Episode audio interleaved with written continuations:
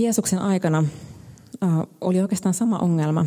Jeesuksen ajan kaikki ihmiset ei välttämättä ymmärtänyt, mistä Jumalan valtakunnassa on kyse. Ja Jeesus puhuu siitä tosi paljon. Ja mielenkiintoista on se, että, että jos katsotaan, äh, miten monta kertaa Jeesus, tai Uudessa testamentissa Jeesus mainitsee Jumalan valtakunnan, niin siellä mainitaan se sana basileija muodossa tai toisessa 127 kertaa. Mä itse sen omin kätösin tuossa eilen laskin. Pelkästään, äh, anteeksi ei Uudessa testamentissa, vaan pelkästään evankeliumeissa. Siihen tulee vielä päälle Uusi testamentti, kaikki ne muut tekstit. Ja vertauksena tai vertauskohteena, niin esimerkiksi seurakunta mainitaan evankeliumeissa kaksi kertaa. Joten Jumalan valtakunta oli jotain tosi oleellista, mitä Jeesus julisti. Ja, ja mä uskon, että, että se, että seurakunnasta puhutaan vielä siinä vaiheessa niin vähän, johtuu totta kai osittain myös siitä, että seurakunta, kristillinen seurakunta, sanan varsinaisessa muodossa syntyi vasta Jeesuksen jälkeen. Mutta mä ajattelen, että, että se kuvastaa myös sitä, että seurakunta on seurausta Jumalan valtakunnasta, eikä toisinpäin, että Jumalan valtakunta on seurausta seurakunnasta. Ja, ja mä ajattelen, että Jumalan valtakunta on tosi paljon laajempi asia ja käsite kuin vaan seurakunta.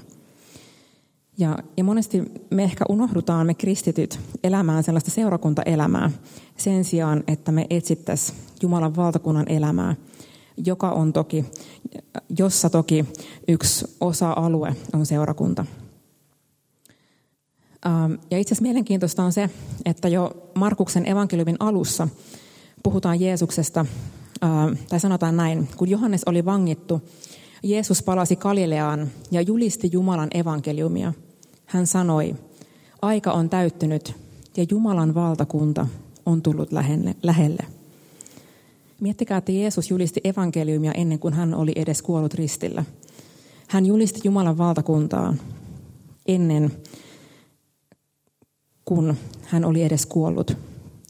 Ja toki Jumalan valtakunnan ydin on Jeesuksen ristin kuolemassa. Se jollain tavalla kulminoituu siihen, että Jumala antoi oman poikansa meidän tähden.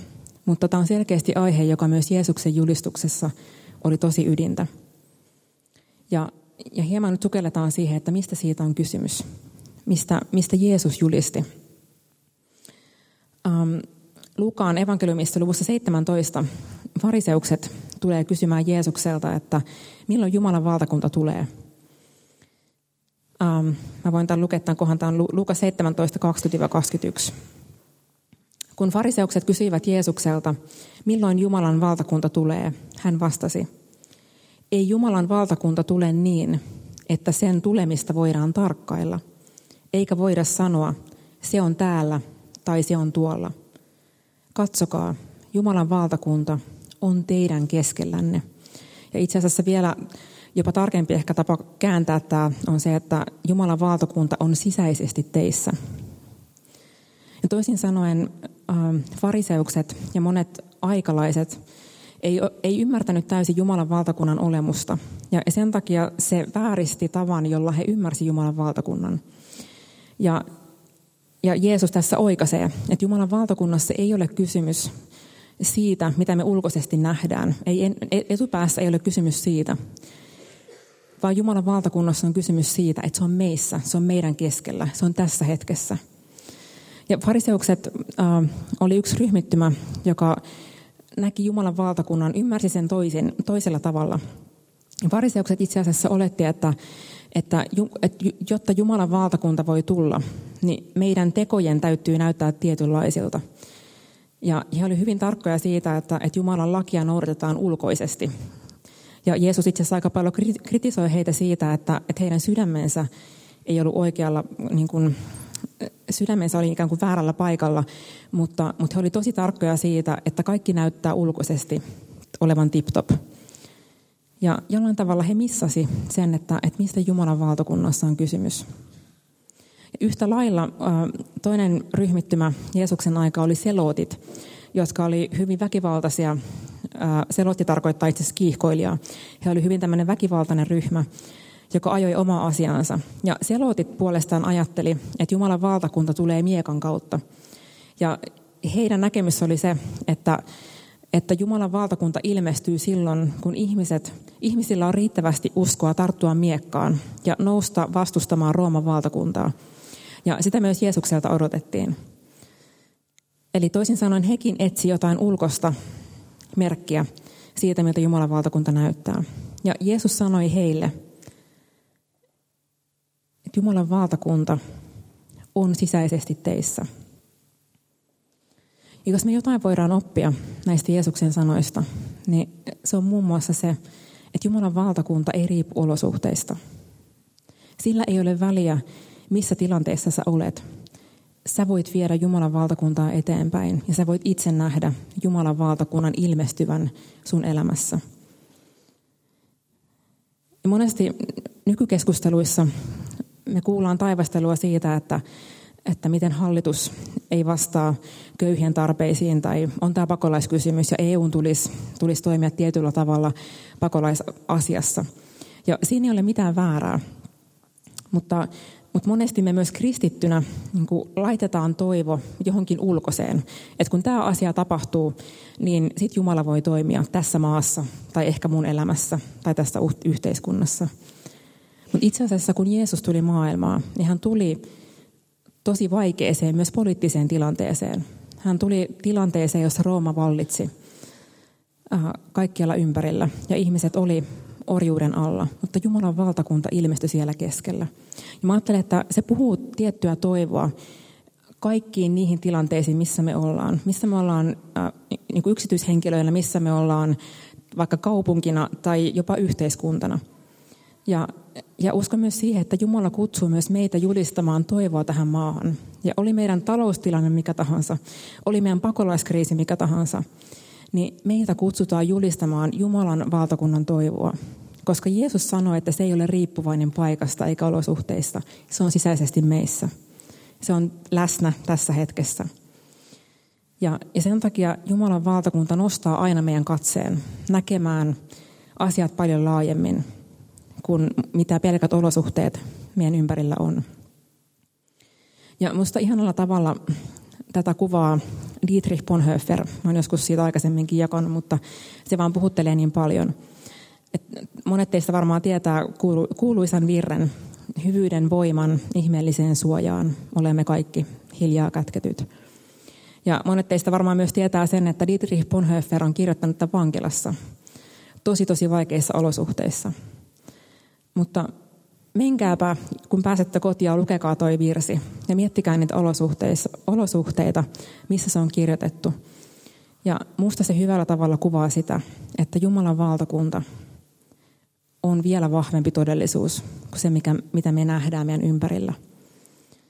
Ja, ja kristittyinä me voidaan tehdä se valinta, että katsotaanko me pelkästään niitä olosuhteita, vaan nähdäänkö me se Jumalan valtakunta, joka on meissä – sisäisesti meissä. Ja, ja meitä kutsutaan siihen, että me annetaan tilaa sille Jumalan valtakunnalle toimia sekä meissä että myös meidän kautta. Ja itse asiassa Jeesus itse opetti meitä rukoilemaan Jumalan valtakunnan tulemista. Isä meidän rukouksessa. Jeesus sanoi, että rukoilkaa, tulkoon sinun valtakuntasi. Ja oikeastaan tämä valtakunta sanana on, on, on hyvä, mutta se ei ole itse asiassa edes kauhean tarkka ää, käännös siitä, mistä, mitä valtakunta ää, itse asiassa tarkoittaa. Se tarkoittaa oikeastaan kuningaskuntaa. Ja sen, sen sanan pohjalla on, on sana basileus kuningas. Eli toisin sanoen Jeesus puhuu kuningaskunnasta. Ja oikeastaan valtakunta, yksi tapa määrittää sitä, tai tämä kuningaskunta, niin se, se oikeastaan voidaan määrittää alueeksi, jossa, joka on kuninkaan hallintavallan alla. Eli kun me rukoillaan Jumalan valtakuntaa, eli kuningaskuntaa tulevaksi, niin me rukoillaan sitä, että se alue, jossa Jumalan arvot, jossa Jumalan elämä saa vallita, niin saa leviä, levitä ympäriinsä, saa, saa levitä meissä ja meidän kautta ympäristöön. Eli toisin sanoen, missä tahansa me ollaan, oli se sitten arjessa, työelämässä tai meidän perheen keskellä, meidän suvun keskellä, missä ikinä. Me voidaan aina niissä tilanteissa rukoilla, tulkoon sinun valtakuntasi. Laajentukoon se alue, jossa, jossa Jumala sinun arvot, sinun rakkaus, sinun nöyryys, sinun lempeytesi saa vallita. Ja kun me rukoillaan sitä, niin myös me ollaan se vastaus Jumalan valtakunnan eteenpäin menemiseen. Ongelma nimittäin siinä, jos me ulkoistetaan Jumalan valtakunta joko tapahtuvaksi jossain tulevaisuudessa, tai jos me ulkoistetaan sen niin kuin fariseukset tai selootit niin kuin riippuvaiseksi jostakin ulkoisesta tapahtumasta, niin silloin me ei myöskään, tai me unohdetaan silloin se, että, että Jumalan valtakunta leviää ja vaikuttaa tässä ja nyt. Ja ne on monesti niin pienissä asioissa. Se, että jos sun työpaikan kahvilassa hymyilet sun työkaverille, joka on ollut tosi ikävä sua kohtaa, niin sä viet Jumalan valtakuntaa eteenpäin. Jos sä mietit, että, että miten mä voin olla vastaus mun naapurille, joka on just joutunut työttömäksi ja on rahavaikeuksissa, niin sä viet Jumalan valtakuntaa eteenpäin. Jos sä rukoilet sitä, että sun sukulainen, joka on tosi kipeä, rukoilet sitä, että, että Jumalan rakkaus ja hyvyys ja parantava voima saa koskettaa häntä. Sä viet Jumalan valtakuntaa eteenpäin. Ja yhtäkkiä Jumalan valtakunta ei olekaan jotain abstraktia jossakin tulevaisuudessa, vaan se on jotain konkreettista, joka joka ikinen päivä voi laajentaa aluettaan sun kautta, missä ikinä sä olet. Monesti meidän kristittyjen ongelma, ehkä varsinkin nykyaikana, on se, että ähm, jollain tavalla me monesti käyttäydytään ikään kuin Jumalan valtakunta olisi meidän mielipiteissä. Me ollaan tosi hanakoita kertomaan maailmalle, mikä on oikein ja mikä on väärin. Me ollaan tosi hanakoita kirjoittamaan yleisöpalstoilla ja, ja tuomitsemaan tietynlaiset ihmiset maanrakoon. Ja on tosi helppoa sanoa toiselle, että mä oon oikeassa ja sä oot väärässä. Ei välttämättä suoraan, mutta ainakin asenteissa. Ja mä uskon, että mikä onhan surullista, niin mä uskon, että jos maailma jostakin tuntee seurakunnan, niin maailma tuntee seurakunnan siitä, mitä ne ajattelee heistä. Mutta mitä jos maailma tuntisikin seurakunnan siitä, että meillä on rakkaus ja me edustetaan Jumalan valtakuntaa nöyryydellä, rakkaudella, lempeydellä. Mielipiteissä ei ole mitään vikaa, älkää ymmärtäkö mua väärin, mutta mielipiteet ei ole Jumalan valtakunnan ydin. Jumalan valtakunnan ydin on se, että mä näen mun lähemmäisen, mä kohtaan hänet ja näen Jumalan hänessä. Ja samalla myös rukoilen, että Jumala, miten mä voin olla vastaus tämän ihmisen elämässä.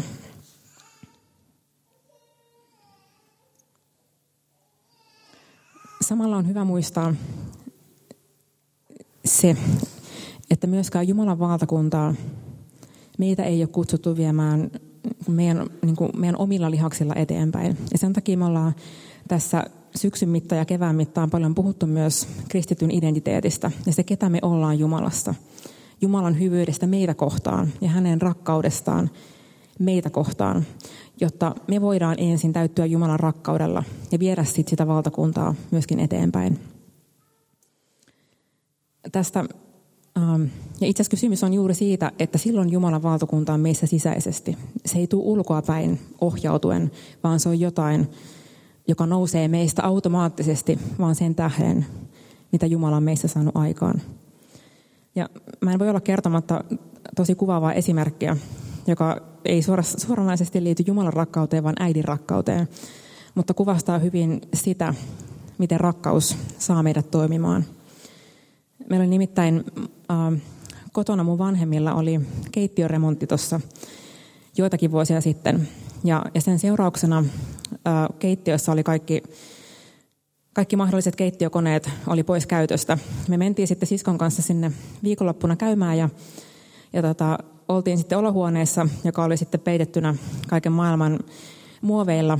Ja siitä huolimatta, että siellä oli tietysti kaikki tarvittavat suojapressut, niin myös siellä olohuoneessa oli tosi paljon rakennuspölyä siinä maassa. Ja tota, oli sitten ruoka-aika ja me äiti oli sitten ostanut semmoisia mikroannoksia, jotain mikrolihapullia, perunamuussia, mitä ei ollutkaan. Ja tota, oli ostanut jokaiselle yhden semmoisen mikro, mikroannoksen, koska tosiaan uuni ei ollut käytössä. Ja kävi sitten niin, että minä, joka siis siinä vaiheessa olin jo sentään yli 30-vuotias aiku, aikuinen, niin mä vahingossa tiputin sen mun mikroannoksen siihen rakennuspölyiselle lattialle, sillä, se oli siis avattu se paketti, sillä seurauksella, että ne, ne tota, lihapullat ja se muusi peittyi siihen rakennuspölyyn. No ei siinä mitään. Me äiti sitten sanoi, että kuule, anna hän syö ton sun annoksen, että, että, että hän antaa sulle oman annoksensa.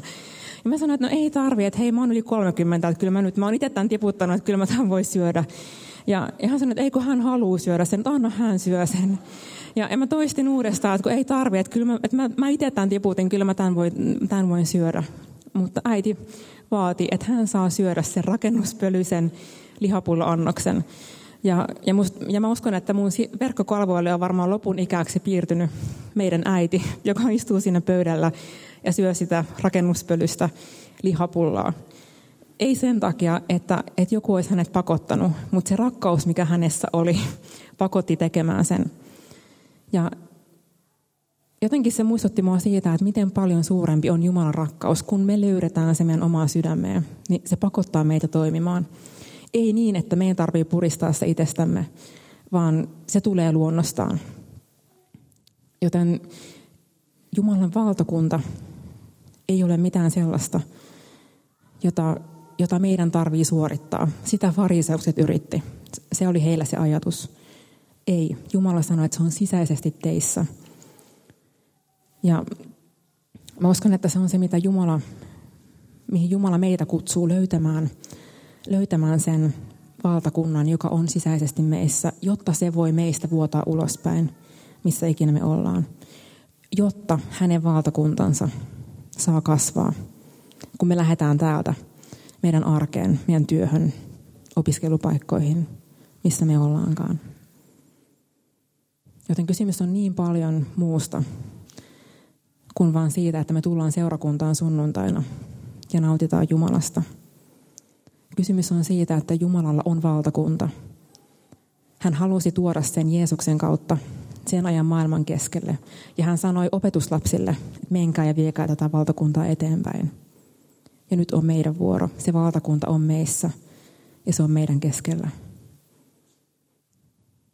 Ja kun me täytytään Jumalan rakkaudesta ja hyvyydestä, niin se valtakunta saa vuotaa meistä ulospäin.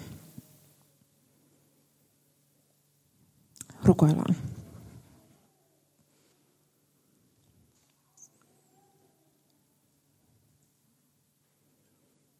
Isä, me kiitetään siitä, että me saadaan tänä iltana katsahtaa valtakuntaan, joka ei ole ajallinen, joka ei ole maallinen, vaan joka on iänkaikkinen. Ja se rukoillaan tänä iltana sitä, että meidän katseet saa kaikkien olosuhteiden keskellä kiinnittyä valtakuntaan, joka on vielä todellisempi kuin se todellisuus, jota me katsellaan ja joka me nähdään. Ja mä rukoilen sitä, että sun valtakunta saa murtautua esiin meissä, meidän sydämissä ja virrata meistä ulospäin. Isä niin, että tämä maailma näkee sun valtakuntasi, niin kuin maailma näki sun valtakuntasi Jeesuksessa. Niin mä rukoilen, että maailma näkee sun valtakuntasi meissä.